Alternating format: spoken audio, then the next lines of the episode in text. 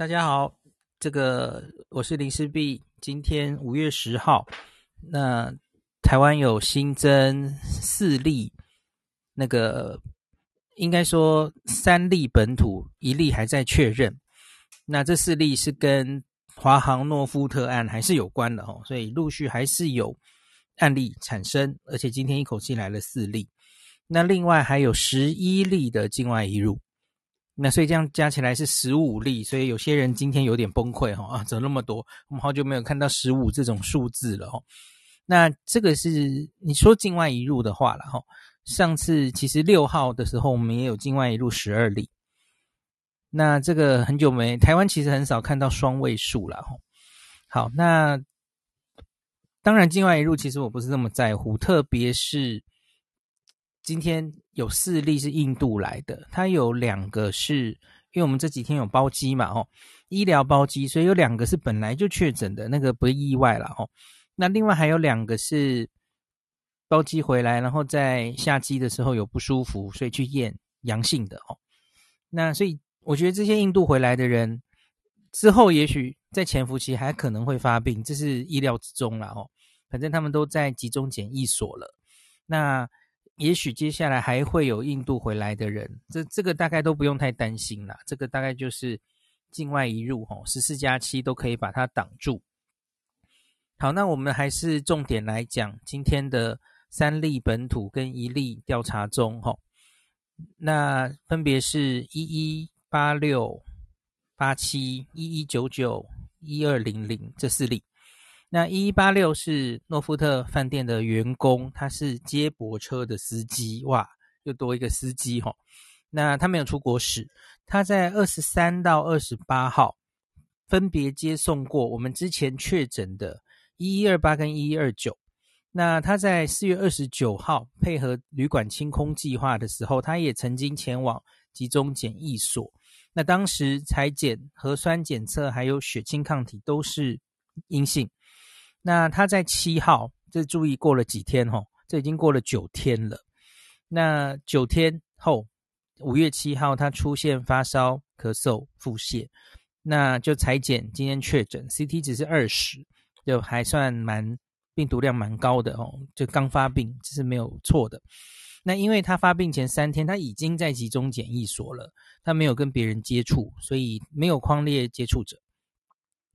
那为求慎重，针对他的个案的这个个案的同住家人也进行回溯裁剪。理论上，他其实是因为大家知道他七号有症状嘛，所以他可以传给别人的时间应该是五月五号开始。那时候他已经在检疫所里了哦。那可是为求慎重的意思就是，谁知道他一定是那个一一二八一一二九传给他的？不一定嘛哦。所以就看看他的家人间有没有可能是。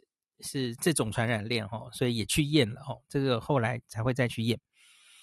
好，那再来一一八七，这又是一位机师哈，这次的四个人里面这一位是机师，那本国籍四十多岁男性，那四月二十至二十二号执勤至美国，那一样他也是经过司机机师的专案裁剪，二十五号，那核酸跟血清抗体皆阴性。今天的这四个人哈，其实前面都裁剪过。那那他说，二日曾与一一八三搭乘同一部车到公司，所以有跟确诊者同样搭车过。那所以这个东西哦，其实大家就可以看到哦，你前面核酸检测阴性，不代表你后面没事。这个其实我们已经重复过好几次了哈，就是。我看到有一些人哦，在脸书上崩溃说啊，这么多境外一路，我扯回来一下境外一路的事哦，就境外一路，然后说怎么那么多境外一路？他们不是都附三天内的 PCR 阴性证明吗？然后他说我是又又提了那两个字了哈，大家知道什么事哦？普筛，呃，我要求要境外普筛哈，入境就要普筛哈。可是大家看一下哦，其实从布桃的那个时候就一直非常清楚了嘛，你。你一开始大家知道框列了一些人，然后给他 PCR 阴性，然后呢，在这十四天的潜伏期内，他们还是有可能发病啊。这这我们还没学到教训吗？就是太多了嘛。你前面阴性，大家记不记得布桃还有前面两三次都阴性的，他被反复框列、反复确诊，可是后来还是发病的，因为这个病就是有潜伏期嘛，他十四天内都有可能发病啊。你前面太早做了 PCR，那那其实就是你前面没有，就这样而已。那 PCR 是有可能是伪阴性的。那伪性伪阴性有有哪些可能？第一个是他可能根本在潜伏期，他没有发病啦，他真的是阴没有错，这是我刚刚说的潜伏期的概念。可他也有可能是伪阴性啊，他根本检体没有采好，没有采足够的检体，然后没有做到病毒量不够，做不出来，或是实验室没有做到，都有可能。所以一次的阴性不能说它一定是阴性。那大家，我再说个例子，我们不是长期以来都希望。要二采阴才能出院吗？那更早，我们还更严格，要三采阴，就是因为那个阴性，你测到一次阴性，不代表一定是阴性啊，因为你你可能还会产到阳性，那是未阴性嘛，吼，就是这种理由啊。PCR 最重要的限制，从来都是未阴性，吼，那非常 specific，测到阳性，通常多半不会有问题，吼，都都应该是有问题。好，那所以是这样，所以有人在说。我我觉得还是要普筛，普个鬼嘞！入境普筛又怎么样？你要在哪一天测？哦，你你在第三天、第五天测吗？不重要。那你要测的话，你一定就是好吧？第十四天测。那其实这件事我也跟大家讨论过好几次了，可是大家可能已经忘记了。哦，指挥中心一开始的确对于边境哦入境的这些人，他们是没有症状不裁检的，一直以来都是这样的立场。那可是到什么时候改变了呢？哈，去年中暑假的时候，大家也许都忘了哈。我们其实当时对于疫情严重的菲律宾，采取过一阵子的入境普筛。一开始是在 day 零一进来就采，后来我们有一阵子哈，收集了一阵子的资料，我们改成 day 十四采。我不知道你记不记得这些事，我们都经过了这些事哈。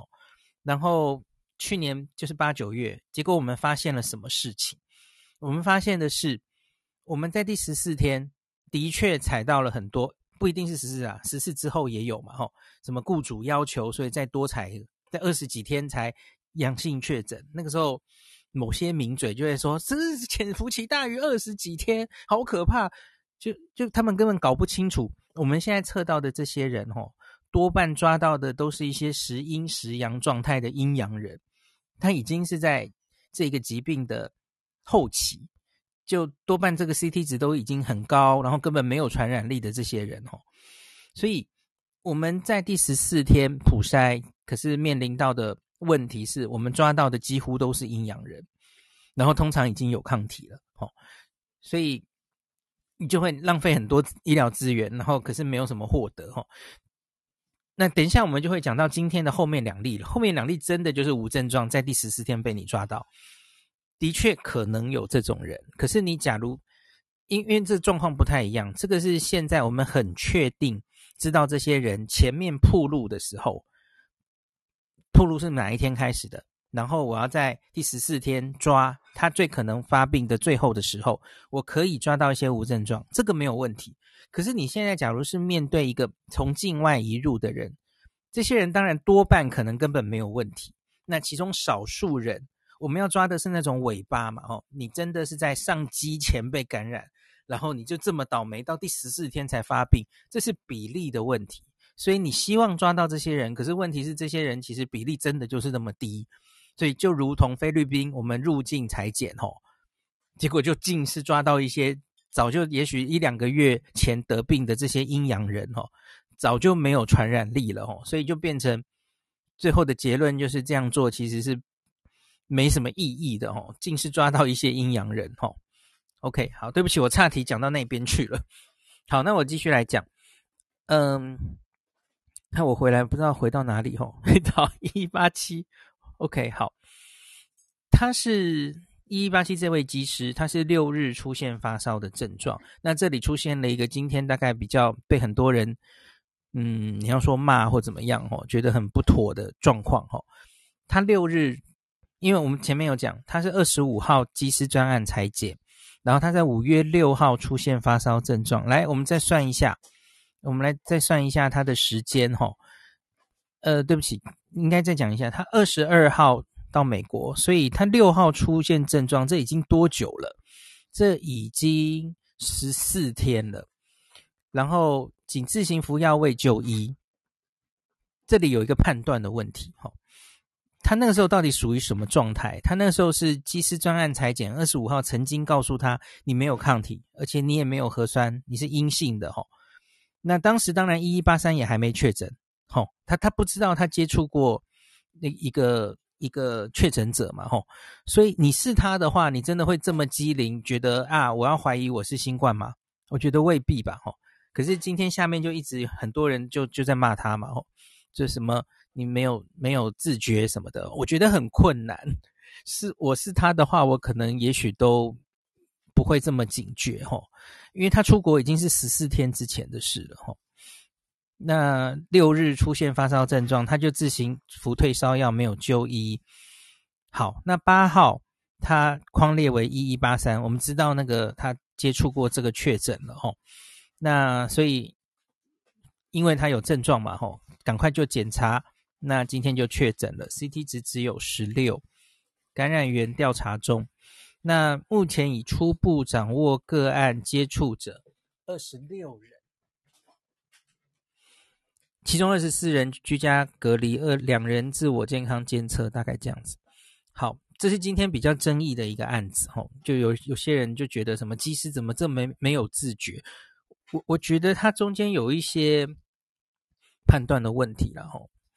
因为，因为他其实已经过了那十四天，他就在那个门槛，对啊，那他也不知道他接触过受诊确诊者啊，我觉得这样要求他可能也有一些不公平了吼。好，那再来最后两例，最后两例可是我们好久没有提到的无症状感染者了吼。那按一一九九还有按一二零零，四十多岁的女性跟十多岁的女性。其实她就是一个按一一零五机师的太太跟小朋友哈女儿，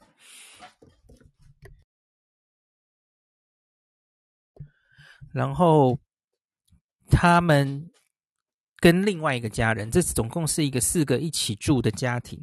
四月二十六号就被框列为居家隔离的对象。那当日又来了，今天所有的案例其实都是原来有注意到的案例哈。那采检核酸检测跟血清抗体都阴性，当时都没问题。那他们现在其实是要解隔，在第十四天的时候解隔前再做一次，我觉得这是对的，这本来就应该这样做的吼。这种接触之后十四天应该再做一次，这个我去年其实已经呐喊过很多次了，因为我我很早就跟大家说，本来就有一定程度的无症状感染者嘛，所以我常跟大家说，我回想之前吼。我们那些蹲木剑的女朋友啊，然后某一些接触这个酒吧，大家记得吗？那个在酒店工作、酒店公关，他们的接触者在十四天到底有没有再裁剪一次？新闻上没有写清楚，我怀疑是没有。我觉得，然后我们可以到现在撑到现在，我觉得真的很了不起，因为我们那时候指挥中心没有非常重视无症状感染的这个现象。那你看，你现在十四天在验，你就抓到了这两两例家人哦，到目前为止都没有症状，对，这叫无症状感染者了吼。那他们的 CT 值是二十八跟三十三，当然你可以再看一下，你可以再看一下他们的 CT 值会怎么变化，因为他们假如是真的就是由先生然后爸爸传给他们的哦，那当然 CT 值应该是急转直下，会一直。病毒量会升高，哈，证明他们是一个新的感染，应该是这样了，哈。那可是，假如他们接下来 CT 值，哈，就都高高的，病毒量都很低，诶，那就不太对喽。他们好像是阴阳人哦，理论上应该不会啦。他们前面测抗体是阴性的嘛，抗体还没出来，我相信他们应该是刚刚受到感染，是没有什么问题的了，哈。好，大概就这样。那剩余一个接触的家人吼，还剩一位，那就延长他的隔离时间。那我我觉得这一位后来真的也受到感染，也不奇怪了哈。好，那今天大概就是这四例。那我再来讲一下，我怎么判读现在我们到底感染的状态国内到底危不危险？哦，社区感染的风险大不大？呃，对不起，我这里先应该再先提一个东西哈，那个清零计划二点零。就我要讲这件事的时候，我举我我必须说，我们指挥中心好像也有一点，嗯，你要说沉不住气，或是觉得有一点担心了哈。因为主要令人担心的就是，一直在这些虽然理论上还是匡列之中的人，还是这群人，是机师，是旅馆相关。可是他一直出现，然后更讨厌的是，就因为这样，他一直在社区都有足迹。今天又公布了社区的足迹嘛，吼，包括了，嗯，一一八七，他去过台北福华蛋饭店七贤吧吃吃饭，五月三号了，吼。那另外是五月四号，哦，这个在雅虎，我今天跟雅虎的员工说，哦，他们常常经过那里，哦。南港区经贸二路六十六号二楼之二现老满南港店，他五月四号晚餐去那里用餐过。这里稍微再讲一件事，岔题出来讲一下哈。这个是按一一八七，他是五月六号有症状的，可是你发现，诶，他这个公共场所活动是回溯到三天，五月三号就当他是有暴露史，这个跟前几天有一个案例有关吼。指挥中心现在是把。呃，到底是发病前几天能够有传染力呢？原来我们一直都是抓两天，四十八个小时。那可是我跟大家讲了吼，科学上其实没有那么死的东西啦。虽然美国 CDC 还有全世界吼那个框列标准都是这样定的，那那当然是基于一些像是去验这些人的患者的病毒量，发现他在有症状前两天这个病毒量。在这个你的鼻烟就会高起来，然后也有一些实际上在发病前四十八小时就可以传播给人的案例，所以他做出这样的建议跟结论。可是问题是，我就跟你讲，生物没有那么绝对的嘛。那前几天那一例是四十九 小时前传给别人，OK，所以指挥中心现在就好吧，那我们就先把这个往前框列的标准改为三天，OK。这是创全世界的先河，全世界没有在这样匡列的哦。我我早上再确认了一次哦，美国 CDC 啊，中国啊，都还是用两天来框列。那其实我要说，这对其他国家不是这么重要的事。人家这个国内哈，已经早就已经你你应付确诊就应接不暇了哦。那这些这些人，这个往前两天有传染力再去疫调的这件事哈，我看全世界是不是只有台湾？呃、哦，当然可能还有少数国家了哈，做的这么彻底，就还在这边锱铢必较哈，一个一个案例在这边讨论，我觉得这真的是我们的幸福，大家要珍惜啊！别国谁管你啊？就是大家知不知道，日本在上一波第三波疫情哈，那个整个关东那几县，横滨我记得先讲，那神奈川县，他说我我们开始不没有那么多人力可以做这些接触者追踪了吼。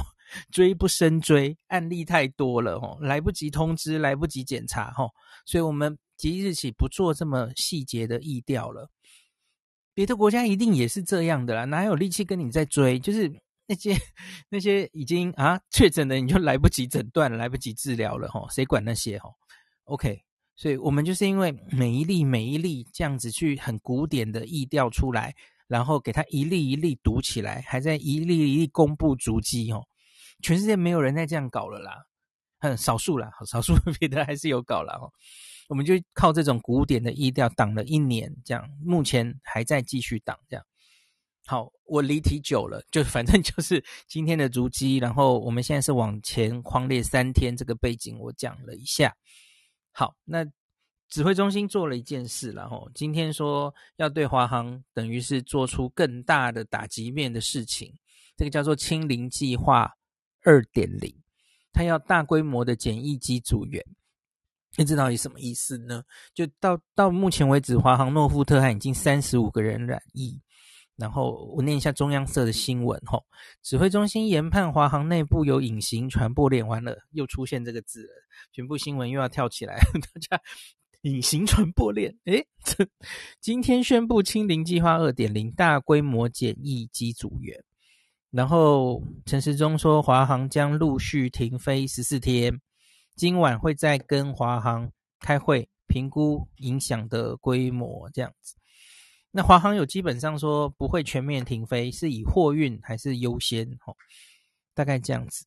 那陈时中的说明是这样子的，吼，包含包含对不起，前舱的机组员全数召回检疫哦，再弄一次，入境全都到集中检疫所。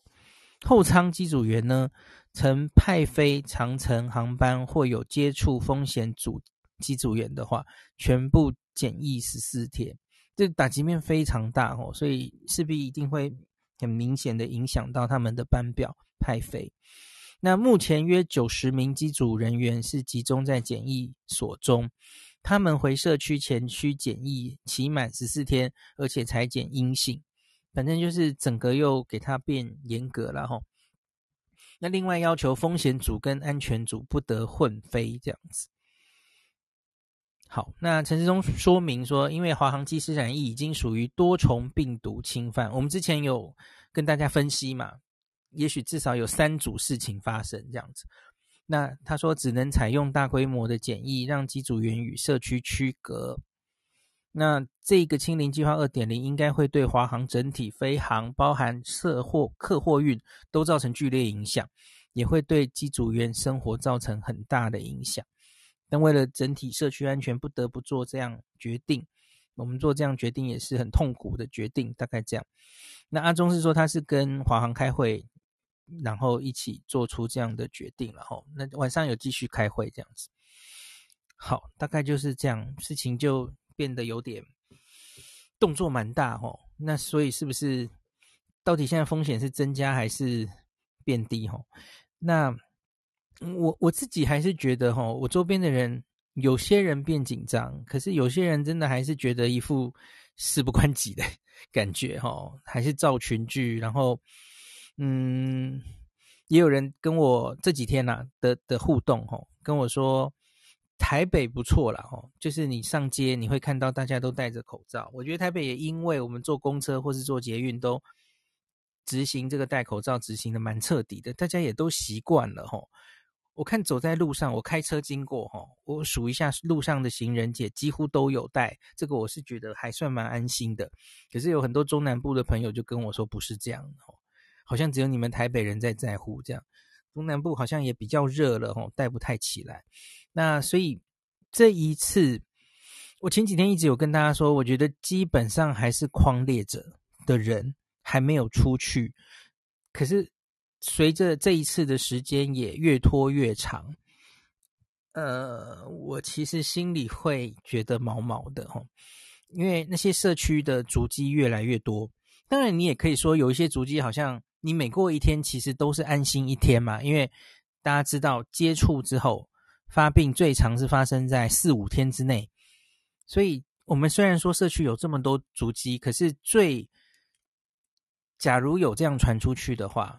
啊、有症状的最容易发生的一批人，也许就是一个一个过去了。这种说法当然也对了哈。可是我觉得这一次真的是社区的足迹有点多，那我会有点担心。假如有些人是不管是无症状感染，或是只是轻症，他就这样过去了，然后他已经再往下传第二波，甚至第三波。然后才被我们侦测到的话，吼，那其实就不是单纯的十四天可以一定可以看得出来的事情，吼。就现在大家都一直在问嘛，那个安全期这次的完全过了危险的时间到底该怎么算？那罗毅军是跟大家说嘛，最后一例在社区暴露的风险，你往后加十四天。好啦，我们现在就一直多出新的足迹嘛，所以今天新的足迹已经到了。嗯，对啊，这是五月四号吗？好，昨天好像还有更更后面的，好，应该是五月四号吧？哈，那个台北富邦银行内湖分行，还有今天的这个今天的这个新的主机，现老满南港店都是五月四号。OK，所以我们应该就是五月四号往后加十四天了，哈。那今天还有新增一个五月四号还要多加一个哦，按一一八四前几天没有说出来的哦，全联福利中心内湖星云门市。哦，我这个人好像蛮多的，这个门市是是受欢迎的门市，所以我我觉得毛的就是这一个一个足迹公布哦。我觉得有有多少人会真的就是一个一个足迹，真的就这么在乎，然后对自己的行程？啊，就是越来越多了。那民众就都，我觉得在乎的人是在乎，可是不在乎的人大概也很多哦。那足迹越来越多，风险社区铺路的风险感觉是越来越大哦。那这一次我们到底可不可以有之前那样的幸运，把社区的防护网可以把这些传染链都挡掉呢？那我今天有看到某一个立委哈、哦，痛骂陈时中说，照陈时中这样哈、哦，就早就应该枪毙了哦，都是他指挥中心的疏忽，现在才会有三十几例确诊这样子哦。呃，我我自己觉得是这样的，假如照这种标准哦。那个世界各国很多卫生官员跟总统，大概死枪毙一千次都都不够哦，才几例确诊。因为我觉得是这样的，台湾一直以来是用零确诊来，然后把这个病毒挡在境外来思考这个病的，所以大家都都是这样看的。然后好像没有挡住，挡住变成好像是理所当然的。一直守到现在，然后现在挡不住哈，有人进社区，这叫做指挥中心的疏忽、疏失。我觉得完全搞不懂你们在想什么。我觉得这个病毒哈，全身上下都 是破口，随处都是破口，因为它实在太容易传染了。除了台湾，其其他所有国家几乎早就已经进入社区了，所以它进入社区是正常的。正常根本无法用这种边境检疫，然后 contact tracing 一个一个抓接触者，然后把这个病毒挡在境外。世界上只有很少数的国家可以做到，也许纽西兰吧，台湾还不错，越南有一阵子可能也做得不错，可是其他几乎没有国家可以做到，都多多少少有社区零星感染，而他进去了，他几乎就在社区生根，它只是程度的问题。很多国家其实都是这样了。那所以，我一直觉得他总有一天会进社区的。我从去年的这个时候就一直是这样想的。所以每一天多守下来一天，我真的都是觉得，我我我用奇迹这个词，那就是你不能一直期待奇迹会一直发生。那这这个奇迹也没有在贬贬义我们的防疫的努力哈，这是我们很努力，也许也有一点运气哈。这个这个努力是大家的努力，指挥中心当然也非常努力，也很努力的帮我们挡。那我们的民众也非常的配合，这是大家一起共同的成果，不是因为只因为某一个人而已吼。那可是我发现现在就是有些人就已经把它解读为这是理所当然的。那你现在没有挡住，然后用猎物的心态，你说这些人轻忽吼，就说因因为你，所以你是防疫破口。我觉得用这样的心态，假如我们有一天真的不幸，我当然不希望不幸的进入了比较大规模的社区感染的时候，我们的防疫信心是会整个崩坏掉的。而这真的很不菜，我们比别的国家多了那么多时间准备，多挡了一年多。可是最后真的进来的时候，我们比谁都恐慌，因为我们民众根本没有好好的对这个病有非常正确的了解，我们是被吓的，就是反正就把它挡在外面就没事了。我们没有好好去理解这个病，我们对这个病有非常多错误的恐惧，根本没有跟这个病共存。然后知道它到底是什么病，它到底在哪些人身上死亡率是比较低的，然后我们要小心传给传给呃高危险的族群，这些观念哦，一直听我讲的人可能有，可是我觉得多半台湾民众是没有的，所以你才是才会把它一直把它当像 SARS 一样存在，反正我就是不要让它进来，进来台湾就亡国了，就是 就是很严重很严重。我觉得那样就太可惜了。我们比别人多了这么多可以准备的时间，可是我们就是还是在用恐惧防疫。那我觉得真的是很可惜哈。那假如一进来就觉得啊，陈时中该死，指挥中心没有挡住，这从来不是只有他们的责任。我觉得，在现在这个指挥中心还有专家会议的努力之下，我们可以挡住这么久，我已经觉得非常感谢他们，谢天谢地，也感谢所有人的努力。可是我这一年一直以来的想法就是，我觉得很多医界的人也都是这样想的。他随时进社区都不奇怪，你要有这种心理准备。而这个进来不是政府的责任，不是只有政府的责任。他们能努力到大家一起努力守到现在，已经是非常了不起了。OK，所以我今天就大概讲到这里，希望大家一起珍惜，不是理所当然得来不易的防疫成果哦。危机还没有解除，希望大家要。好好的再提高警觉哦，提醒一下身边的人，这样子。好，今天就讲到这里。